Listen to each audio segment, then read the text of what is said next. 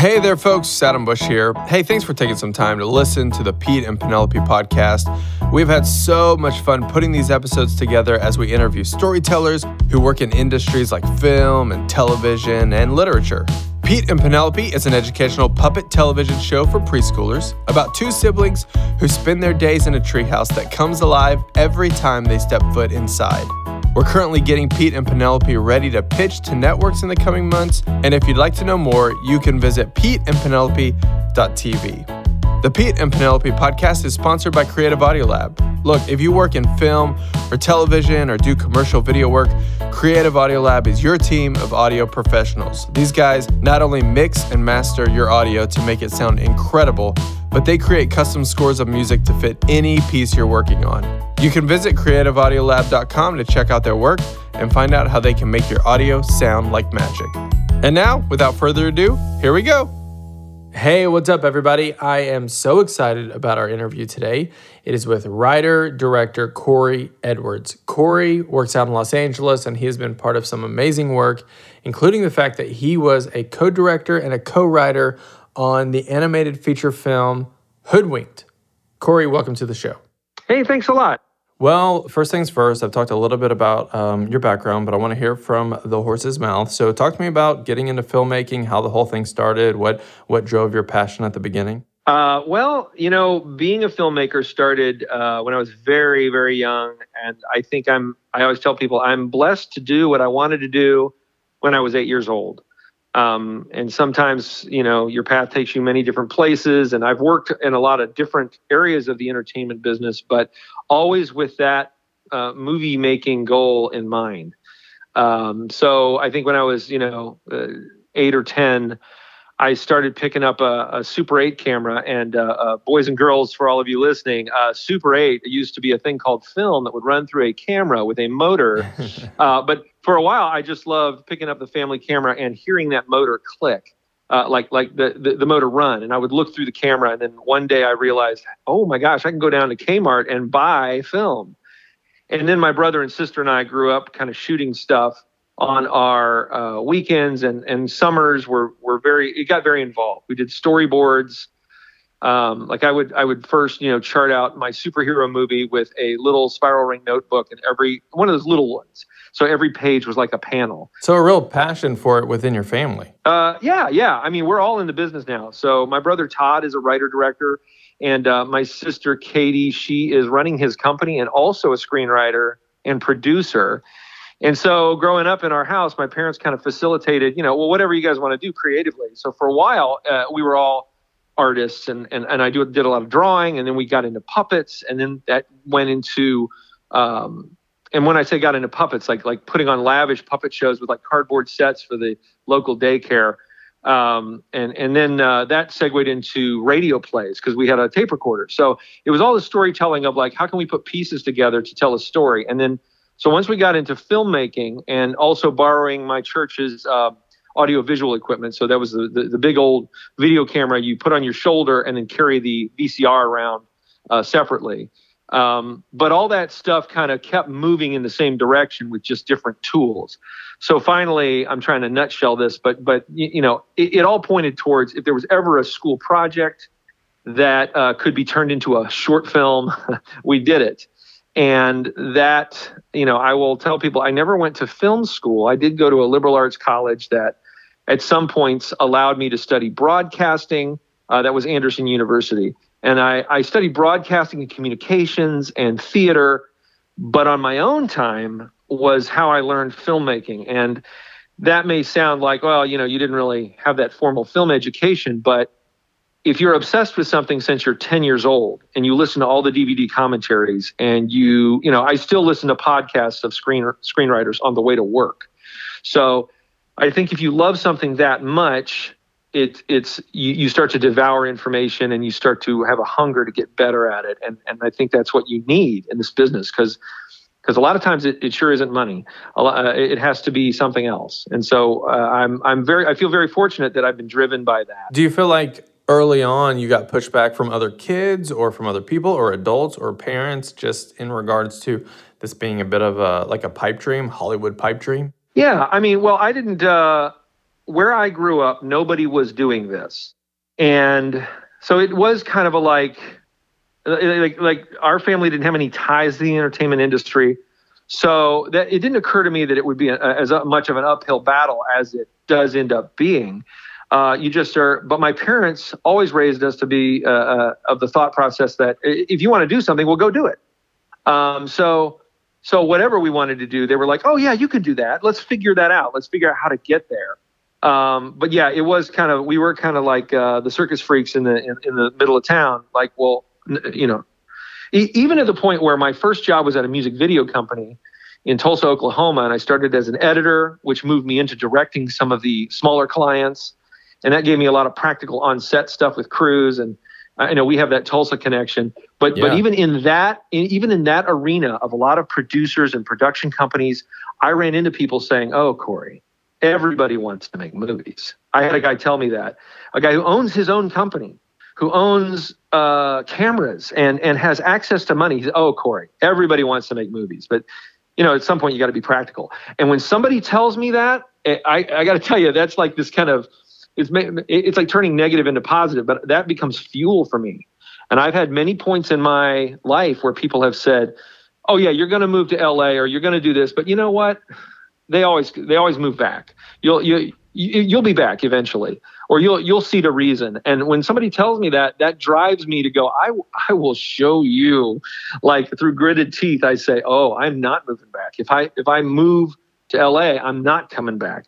And it's that it's that it's almost dangerous how much I romanticize uh, you know, showing all the naysayers because it's put me in a lot of uh, debt and trouble uh, getting to where I am today, uh, and a lot of difficulty. But I think by my foolish romanticizing of I will get to my ideal come hell or high water, um, I, I, don't know. You, you've got to have that rocket fuel to get you up to that atmosphere.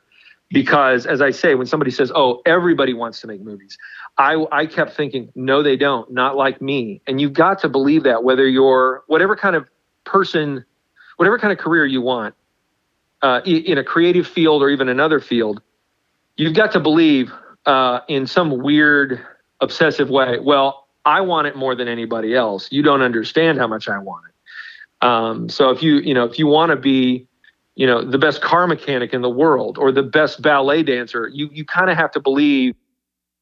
Well, I, I'm more suited for this than anybody I meet.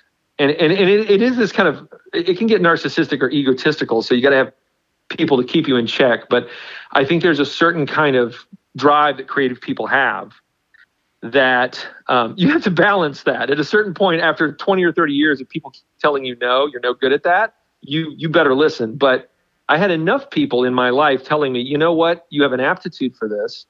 You're you're you're good at this. And, and even in my small town environments they said you're the best i've ever seen do this. You ought to pursue this. And then you get to the bigger arena of la and that's when you get your hard knocks where you're like uh, in la there's a lot of people that came from a town where they were the best and now you're competing with them. So that's a whole other set of hurdles speaking of filmmaking one of your your big initial moves was with a film Chillicothe. Talk to me about that. Yeah, well, that you know, I always have to tell people that that is uh, my brother's film. Uh, I will mostly say he, he is responsible for that film being what it is. He wrote it and directed it, and then I, uh, my brother and I are both writer directors. So starting a company together, um, it, it, was it was always a challenge because it was like, well, whose whose uh, creative vision do we follow next? So I had written a script he had written a script, but his was much more um, uh, shootable.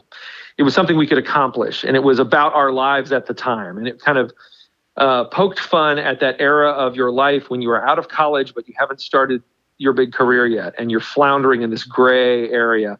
So he wrote a very funny time period piece about that, about that time period of life.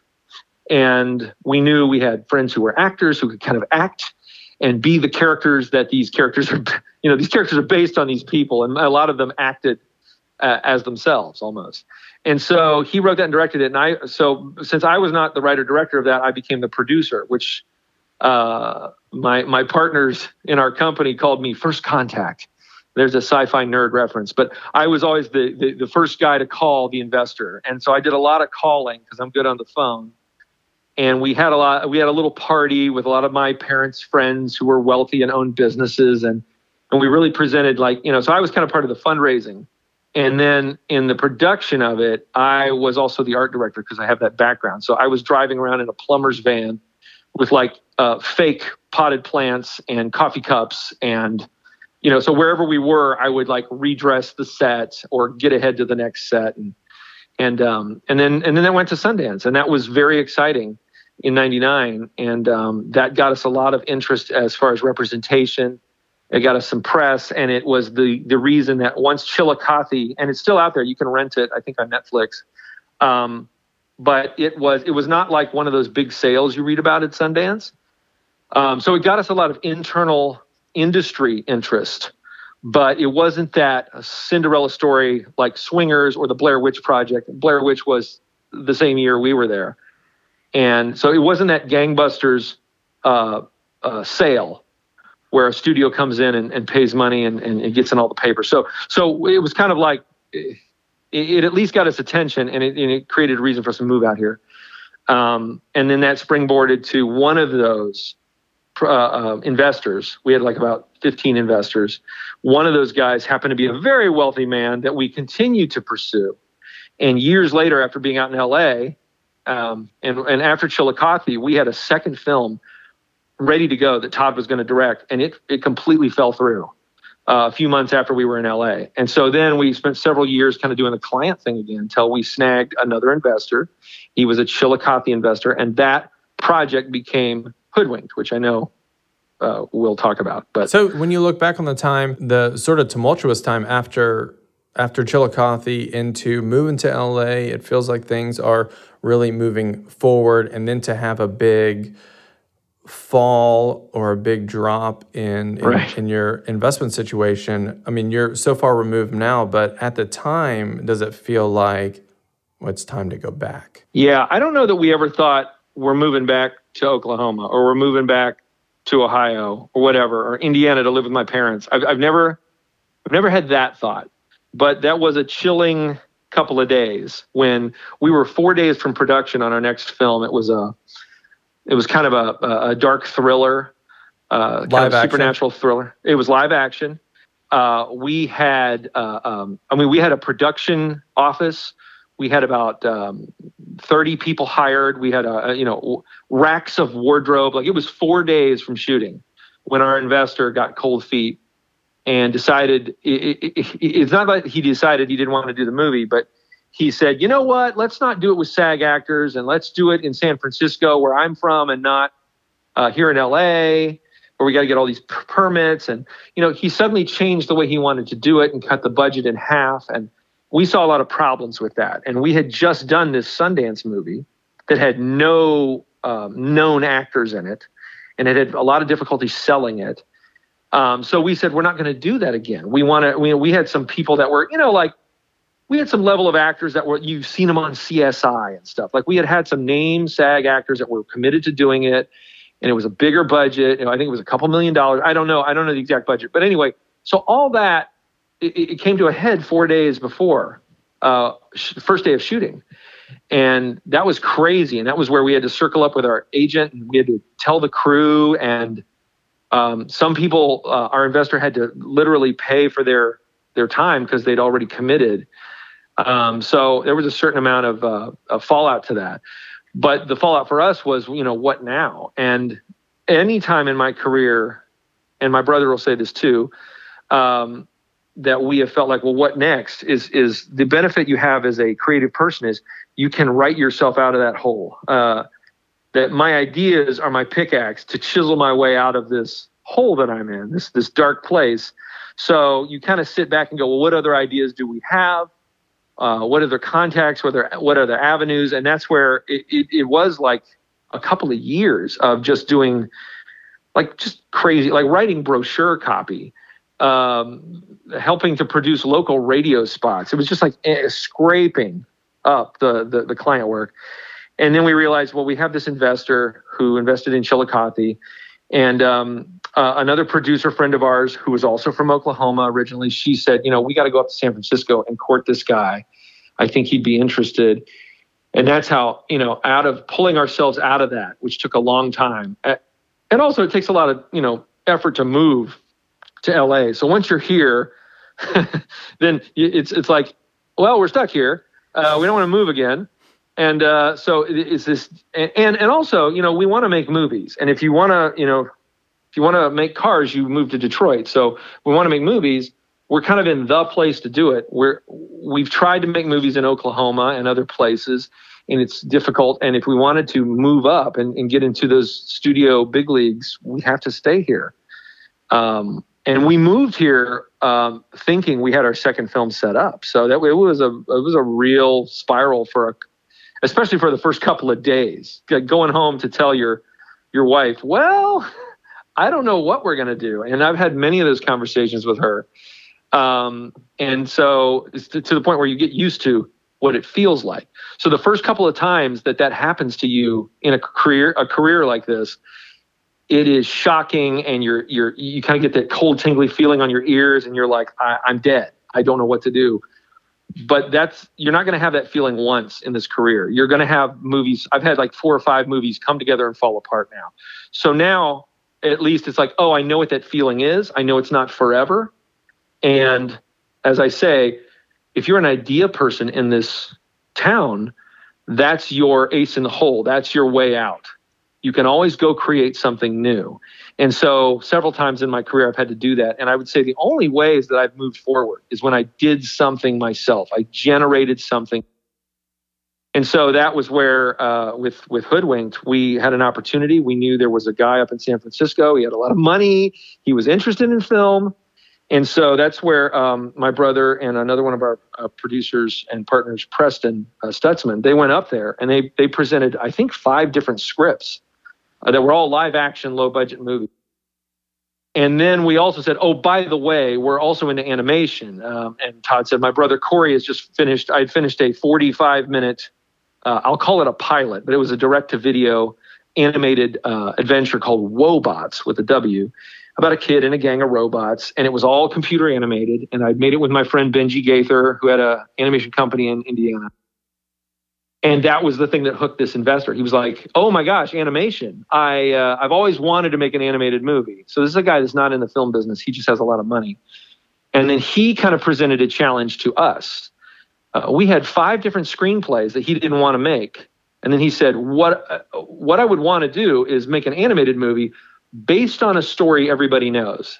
And that's that magical term pre-existing awareness? Is there a story like Walt Disney used to pick old fairy tales because people already kind of were familiar with them?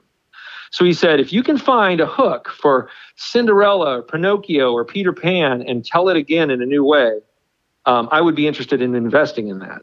And it was at a very low, like half million dollar level at that point. And so we agreed to meet again in 30 days. And within those 30 days, we must have made a list of every fairy tale that's never made it to the big screen. And we we went through Grimm fairy tales and Hans Christian Andersen and all that.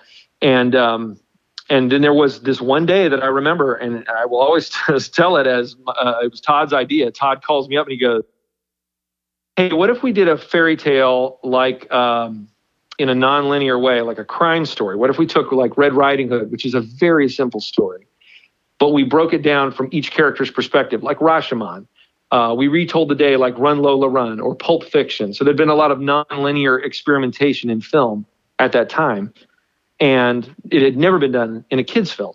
I don't know that it has been since. Maybe on a few, um, you know, kids uh, animated TV shows. Uh, but I got excited about that idea to the point that I want to see that movie. Um, so if I want to see the movie, I know I want to spend time on it, and that's when we we got some artwork together. We went up to San Francisco and pitched it, and he just said, "Yeah, let's do it. It's great."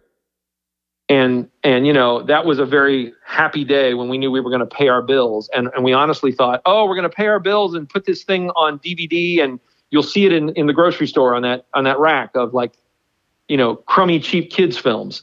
Like that was our, you know, we'll at least do that, and and that began a three year process where we kept upping our game. Once the script got done, we were like, wow, this feels like it could be theatrical. What actors can we get? And we found these great voice actors who committed, and then he committed. I mean, the investor committed more money. So it became this back and forth of we kept upping our game creatively.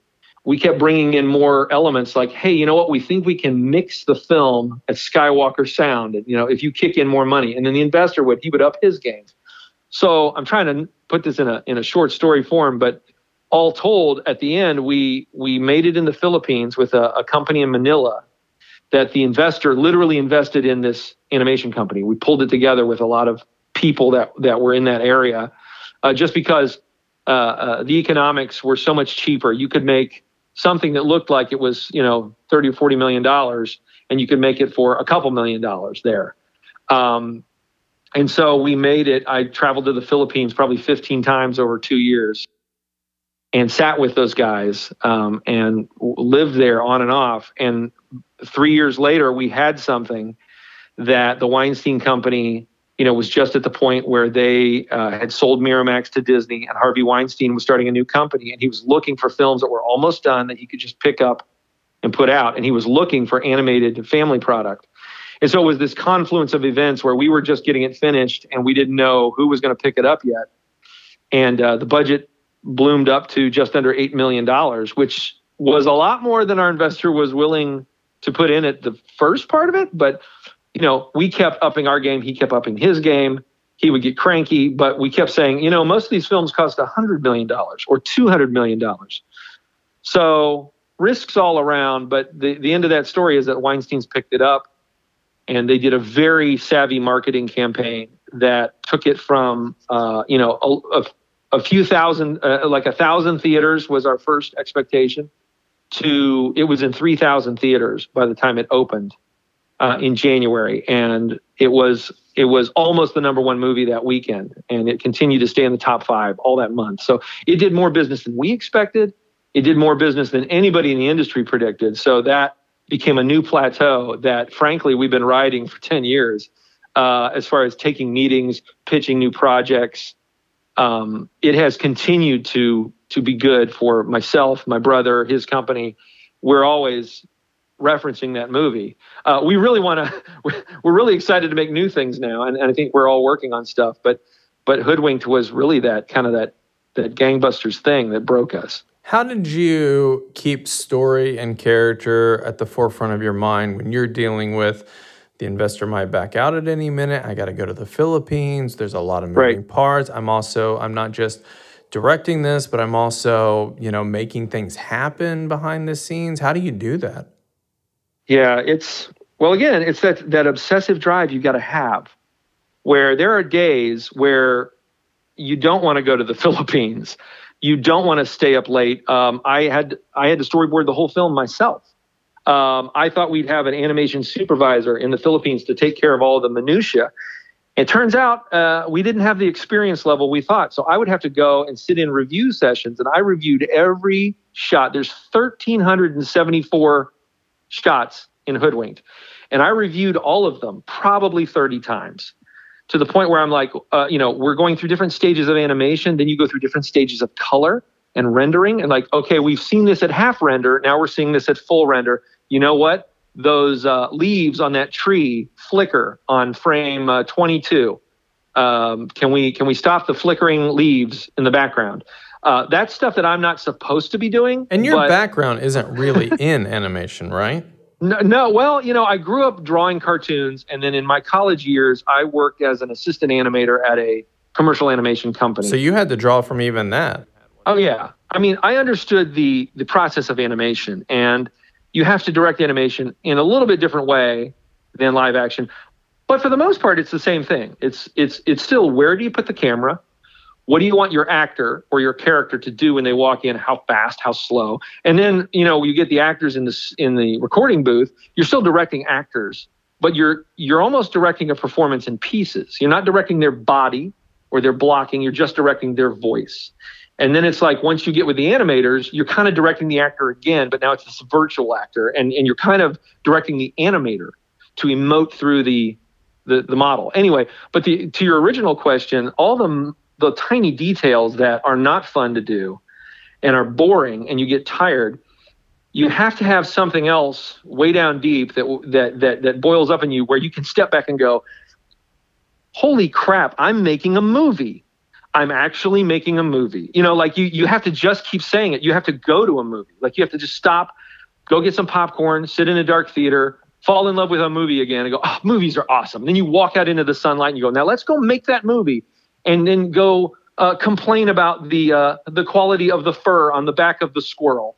Uh, you know, but but you have to do that, all those little things, so that you know about once a week I would see a fully rendered color shot that was beautiful and the character was funny and I'd say, "Oh my gosh, it's a real movie." And so you have those checkpoints at least.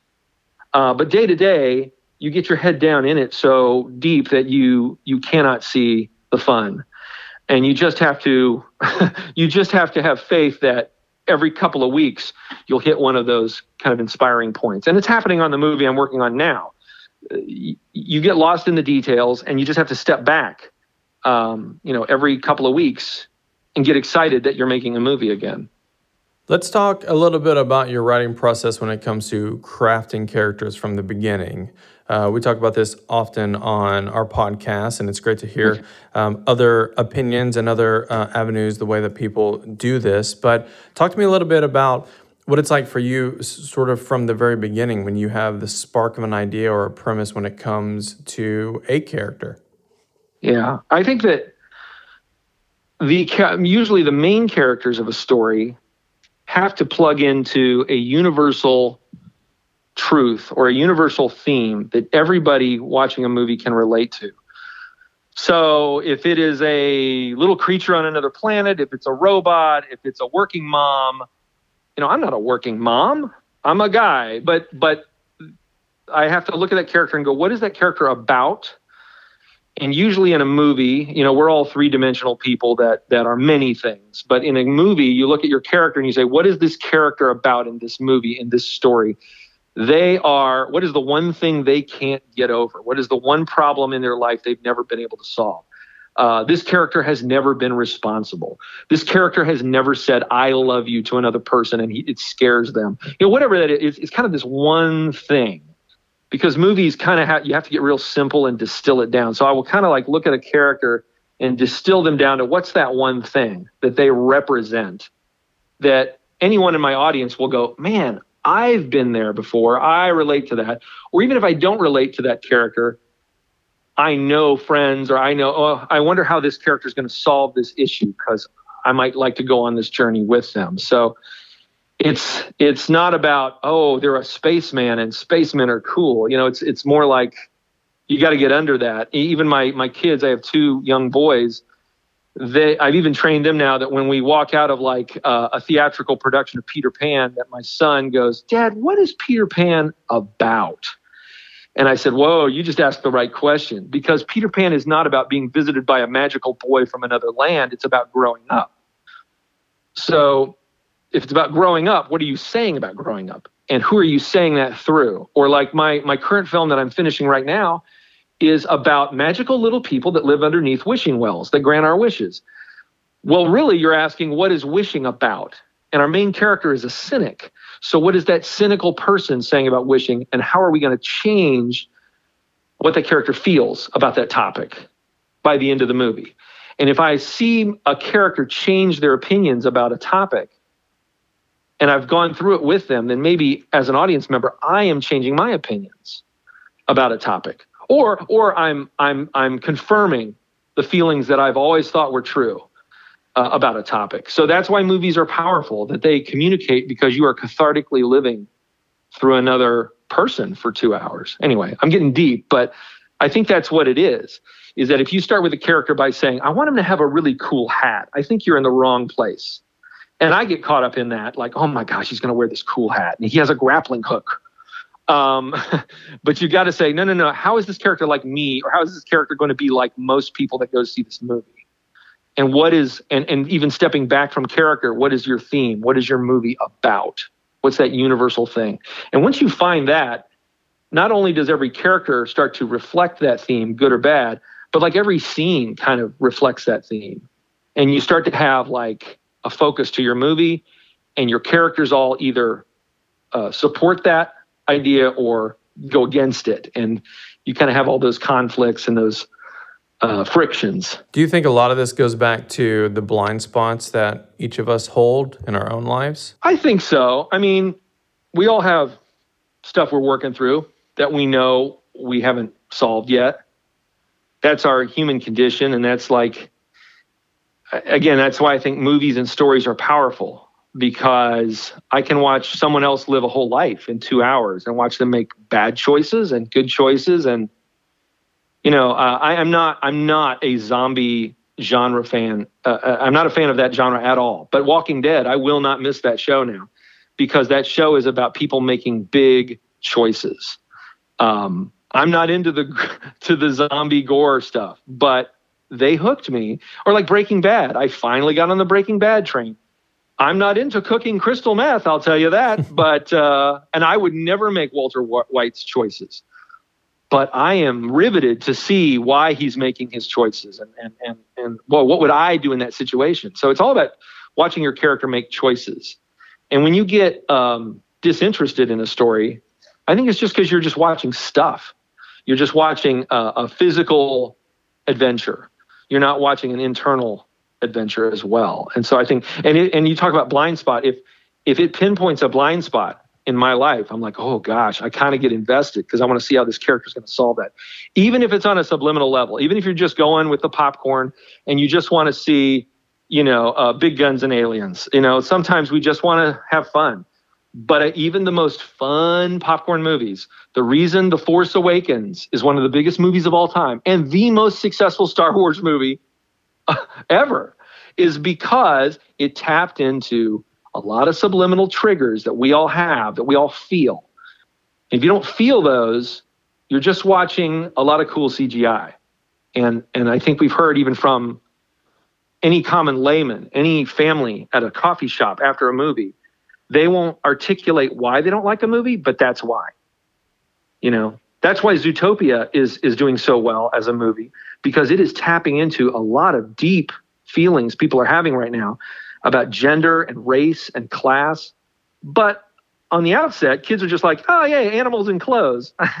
it's a bunny who's a cop, you know, it's it's but they don't realize they're also processing super deep stuff. And that's when you get into the really good Pixar territory of movie making, I think. I've heard um, even some of the guys at Pixar and filmmakers say that where most films and storylines have, or at least good films have a progressive complication right in the middle where all the tension is, a lot of films yeah. fail because they're just progressive or ah. or it's just complicated. It's not a combination of the two. Do you you, th- you resonate with that, or you think that's true? I think that in a lot of uh, the Pixar movies, I think that they are showing us that you can beat your character up a lot more than you think you can.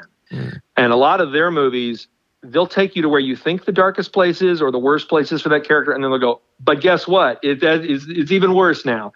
And uh, I heard somebody from their camp say, don't be afraid to really beat up your character and not even physically but just really take everything away from them um, even to the point like like you say like the bottom falls out and but then there's another bottom that falls out even worse. And they've had a lot of false like low points in in pixar movies that it's not even the worst thing that's about to happen. Like suddenly you're into the climax of the movie and another bad thing happens. Why do you think that matters? Why do, why do you think we grab onto that so well? Well i, I don't know. I think I think it's um it's part of surprising us. We we we're all so used to formula in movies now. Uh, even if you're mm-hmm. not in the movie business, I think we all kind of know when things are supposed to happen in, in three act movies, and typical mainstream movies. So, uh, you know, I, I, think Pixar will will make something get a little worse or a little more emotional. Um, to surprise us um, or, or, or take us down a road where we start feeling good and then pull the rug out from under us. And I think in, in tragedy and in comedy, you've just got to keep surprising people. So I think maybe maybe it's that it's that they they try to they keep breaking the formula that we're used to so they can surprise us. Um, you know, like a, a movie like Inside Out, like I literally didn't know how it was going to end and that's a big deal if you can create a movie and a situation in a world where you're like i don't even know like I don't know what the answer is for these characters. It could go any which way. And now I'm just I'm just um, giving it up to the filmmaker now. I'm I'm just uh, I'm going to be completely like open to whatever they're going to show me next because I am I'm out of ideas. Because there's nothing worse than your audience being ahead of you, and so you got to keep surprising them. So I think if you can surprise them emotionally, that's that's doing something, taking them in a darker turn than they thought, and also surprising them comedically or with action. You know, um, breaking that formula, and it's hard because we've we've seen a thousand movies. Do you think animated films have a easier time doing that because their world is expanded? I guess so. Yeah, I think in animation you're dealing with anything can happen a lot more than than live action. Um, I heard um, this through uh, you know uh, Katzenberg at, at, uh, at, DreamWorks has said it's really difficult to make people experience um, peril in an animated movie. Uh, because physical peril doesn't mean the same thing in an animated movie. You can hang somebody off of an 90 foot cliff in an animated movie. Um, but if you've done your work emotionally, it's more like, oh, I, I, hope those two people will see each other again. I hope that person will forgive that person. Um, so you have to put them in emotional jeopardy. And uh, of course, now I think that that animated movies are getting so visceral and real that I think we do get a little uh, uh, nervous when they fall, uh, hang off a cliff but again, there, there's something in the back of our minds that we know it's an animated movie, so you can't put it place all of your climax on physical peril. Um, even when the rules are are close to reality, even when they're not like Roadrunner, Bugs Bunny kind of rules, you know, oh my gosh, if they fall off that cliff, they will die. But there's something about us that we know that's animated, and I think that when uh, live action movies get too CGI heavy, we've seen a blowback from that. I'm not really invested anymore because I know I'm not watching something real. But when Jackie Chan really jumps off a rooftop onto a fire escape and and and there's enough press about the movie that you know this is a real guy doing real things. Or or again I'll go back to the the new Star Wars. You kind of feel like you're watching real people run through a real space. You you can get more lost in their peril. But I but I think especially with animated films it's got to be there's got to be some emotional peril on top of that. Where do the run of superhero films fall into this? Because if emotion is key, you know, I would say that's probably not at the forefront of the Avengers or um, right. any of the Marvel films specifically. I mean, it's it's in there, but ultimately, it feels like we're going to the theater to watch Iron Man be awesome. I think that the success of the Marvel films uh, has come from them finding a movie inside the superhero genre. It can't just be a superhero movie um, you know, uh, uh, Captain America: Winter Soldier is a political thriller uh, with the uh, candy shell on the outside of a superhero movie. Uh, I love the Avengers, but it, it I think it does. I, I think that it, the second Avengers, Age of Ultron, became more about spectacle and became too many things. It had to be too many things. It had to set up too many other movies. Uh, I think that's the problem that some of these types of movies are having. But when they focus on, you know, like the first Iron Man, um, the first Iron Man, Iron Man isn't awesome. He's an alcoholic. He sleeps with a lot of women. He has a lot of daddy issues. Um, and he's going to die if he doesn't fix his own heart. You know, like it, it, it, again, it's tearing as many things away from that character as possible so that he really only becomes awesome in the last 20 minutes of that movie when he finally figures out who he is and, and also how to build a cool suit. But I think that that's I get more engaged, and I think that the, that superhero movies have a lot against them, and we've seen it with Green Lantern, and we've seen it with uh, the recent Superman movies. That if somebody is just um, invulnerable and always awesome, they are super boring. so I think that that the best Marvel movies have very fallible characters and a lot of rules that they have to navigate, a lot of um, uh, you know challenges and and vulnerabilities your superhero has to have vulnerabilities and and it's back to that emotional story. Uh, can they trust each other? Uh, can they get over this one emotional scar they have? And you got to keep it fresh you know? I don't know how many times we have to see batman's parents die. Uh, you know we get it. We get it. They got shot in front of you batman. I, I think we got to find something new for batman to be concerned about because we've we've kind of you know you see the genre so many times you start to i mean uh, once a genre has been played too many times you've got to start having fun with that genre you got to poke fun at it and i think that superhero movies uh, they have to keep going in new directions or I, I, I hear a lot of people saying they're getting bored with them. It doesn't matter how many fireworks you set off. Um, you've got to find a new emotional story, and and and and I think that uh, the Marvel and DC movies will survive if they start telling like you know those inside stories, like the superhero cape wearing part of it.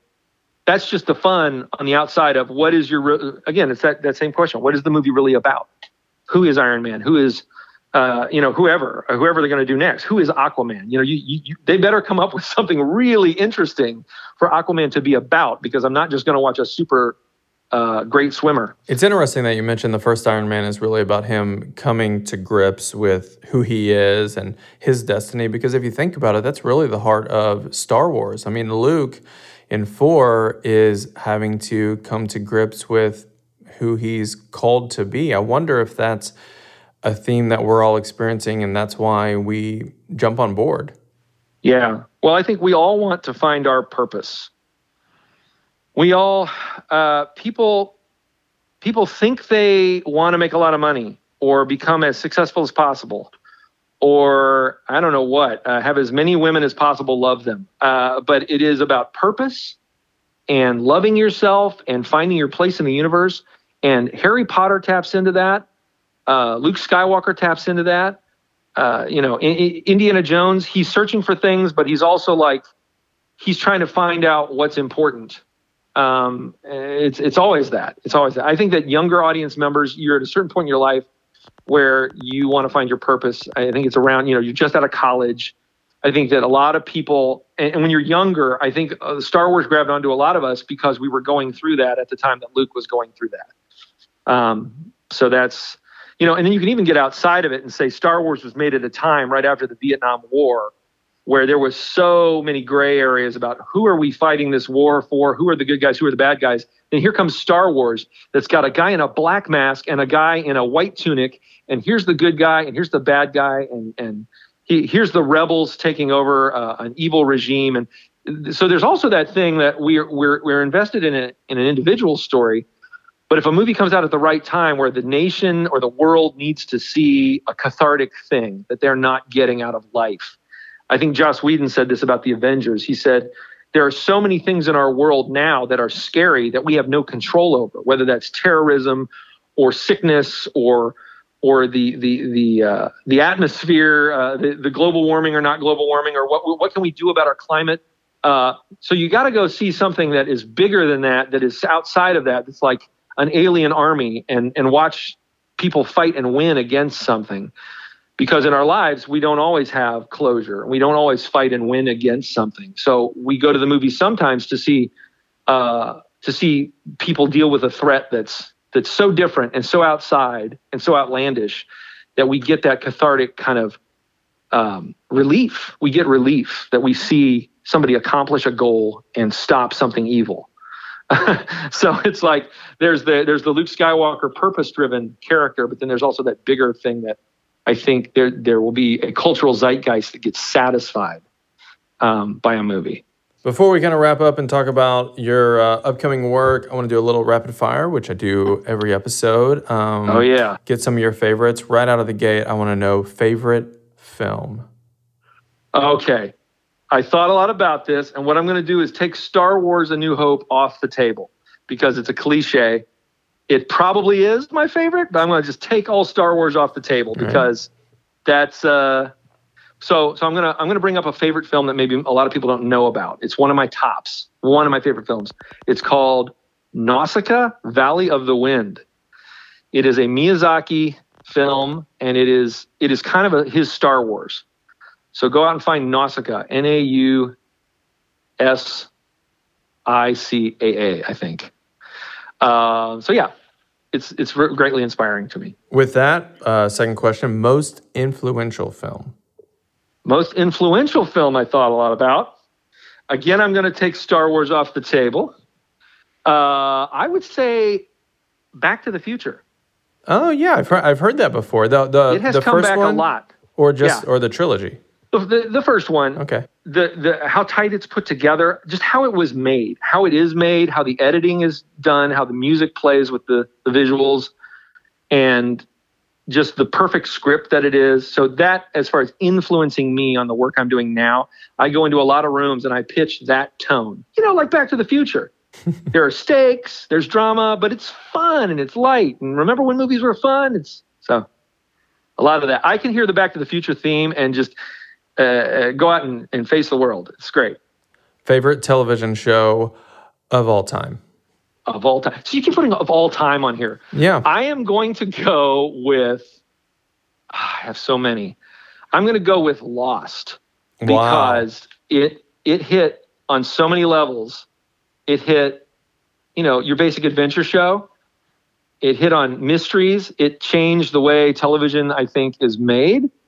And it told it has some individual episodes that I still think about as far as a character's journey and surprising the audience and saying you thought this character was one thing and they're another. Anyway, it hits on many, many levels. I could I could say Firefly, I could say Doctor Who, I could say Battlestar Galactica. There are a lot of others, but I have to go with Lost because I feel like it's the epic, the epic island of of television. Do you feel like you're going to get blowback from my hundreds of or my tens of listeners because of the ending of Lost?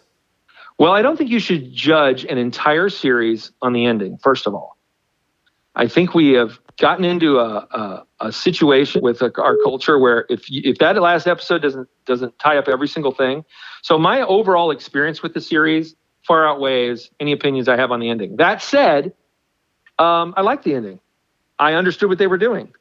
Um, so yeah. And, and you know what? It's okay to have a different opinion. Let me just put that out on the internet let, think, me, let me blow those minds. I don't think people are. Uh, okay we can all disagree. yeah. All right, uh, two of my favorite questions. Um, favorite favorite story from any any medium. Okay, this was tough, but I and this is a surprising answer to myself as well. Favorite story in any medium. I will probably go with The Wizard of Oz. Oh, that's a that's a good one. It is so it has so many archetypes that we still pull from. It will probably be a story told for the next 100 years. It's been told for 100 years. It's been told in 50 different ways and i just love the clarity of it the simplicity of it and that each character kind of represents a want. It's it's it's very clean and i love what it says too that maybe what you need is in you all along maybe the place you came from your your your roots your values um, they're with you and you don't need to find it out there. You're, you're always going to come home in the end. So I, I think I, I, like it as a, as a very complete, valuable story. And then last but not least, favorite character of all time. Now this was, this kept me up at night. Um, you know, because I, I can either love a character because they don't change or I can love a character because they went through extraordinary change. I, I can't pick from literature because I know I'm a movie guy. Uh, characters are more developed in television, but I got to go with movies. So I'm, I, I, think I'm landing on Indiana Jones uh, because I would, I would watch him do anything. I would put him in any situation and watch him handle it. Um, so that's why I say him. I uh, close second is Mal Reynolds from Firefly because he's just so interesting as far as dark and light and funny and intense. And but I'm uh, Indiana Jones. I'll, I'll say that. Well, Cory, before we go, uh, I want our listeners to know more about you and how to follow you and where you're going, what you're working on that you can tell us about. A lot of the a lot of my interviewees can't tell us about everything, but first, um, where can people follow you and just read more about you? Um, they can always go to CoryEdwards.com, C O R Y E D W A R D S.com. That's my blog, and that's where any anything new I'm working on, I try to talk about. And then I love Twitter, so I'm on the Twitter at real Cory Edwards. And yeah, I think those are the those are the two main places. I'm I'm on Twitter all the time. And then tell us what you're working on. Um, I think I can talk about this now. Uh, the producers have been kept me very tight-lipped, but I've for a couple of years now been working on a film called Wish, and it should be out this year. I'm hoping. Uh, so look for that. It is about the secret world of wishing wells. It is an animated fantasy adventure, and uh, it's really turning out to be a very beautiful, uh, exciting film. I'm, I'm, really happy with it. We're, we're in final animation right now, and I have already locked up my next deal to do my next film, And I can't say too much about that, but probably by the end of April, beginning of May, there's going to be an announcement about it. So it's going to be. I can tell you, it's a it's another animated movie, and it is a superhero action comedy that I that I am writing and directing. So, um, so yeah, that's it. That's killer. Well, thanks so much for taking your time, your afternoon, yeah. or I guess your morning where you are, and yeah. um, we'll be talking to you soon. It was great chatting. Thanks. Hey, thanks for listening to our podcast. If you'd like to follow along as we create the show, you can visit us on Instagram, Twitter, or Facebook just by searching Pete and Penelope. You can also visit our website, peteandpenelope.tv. Hey, if you like the podcast, rate us on iTunes or send us an email at info at peteandpenelope.tv. See you later.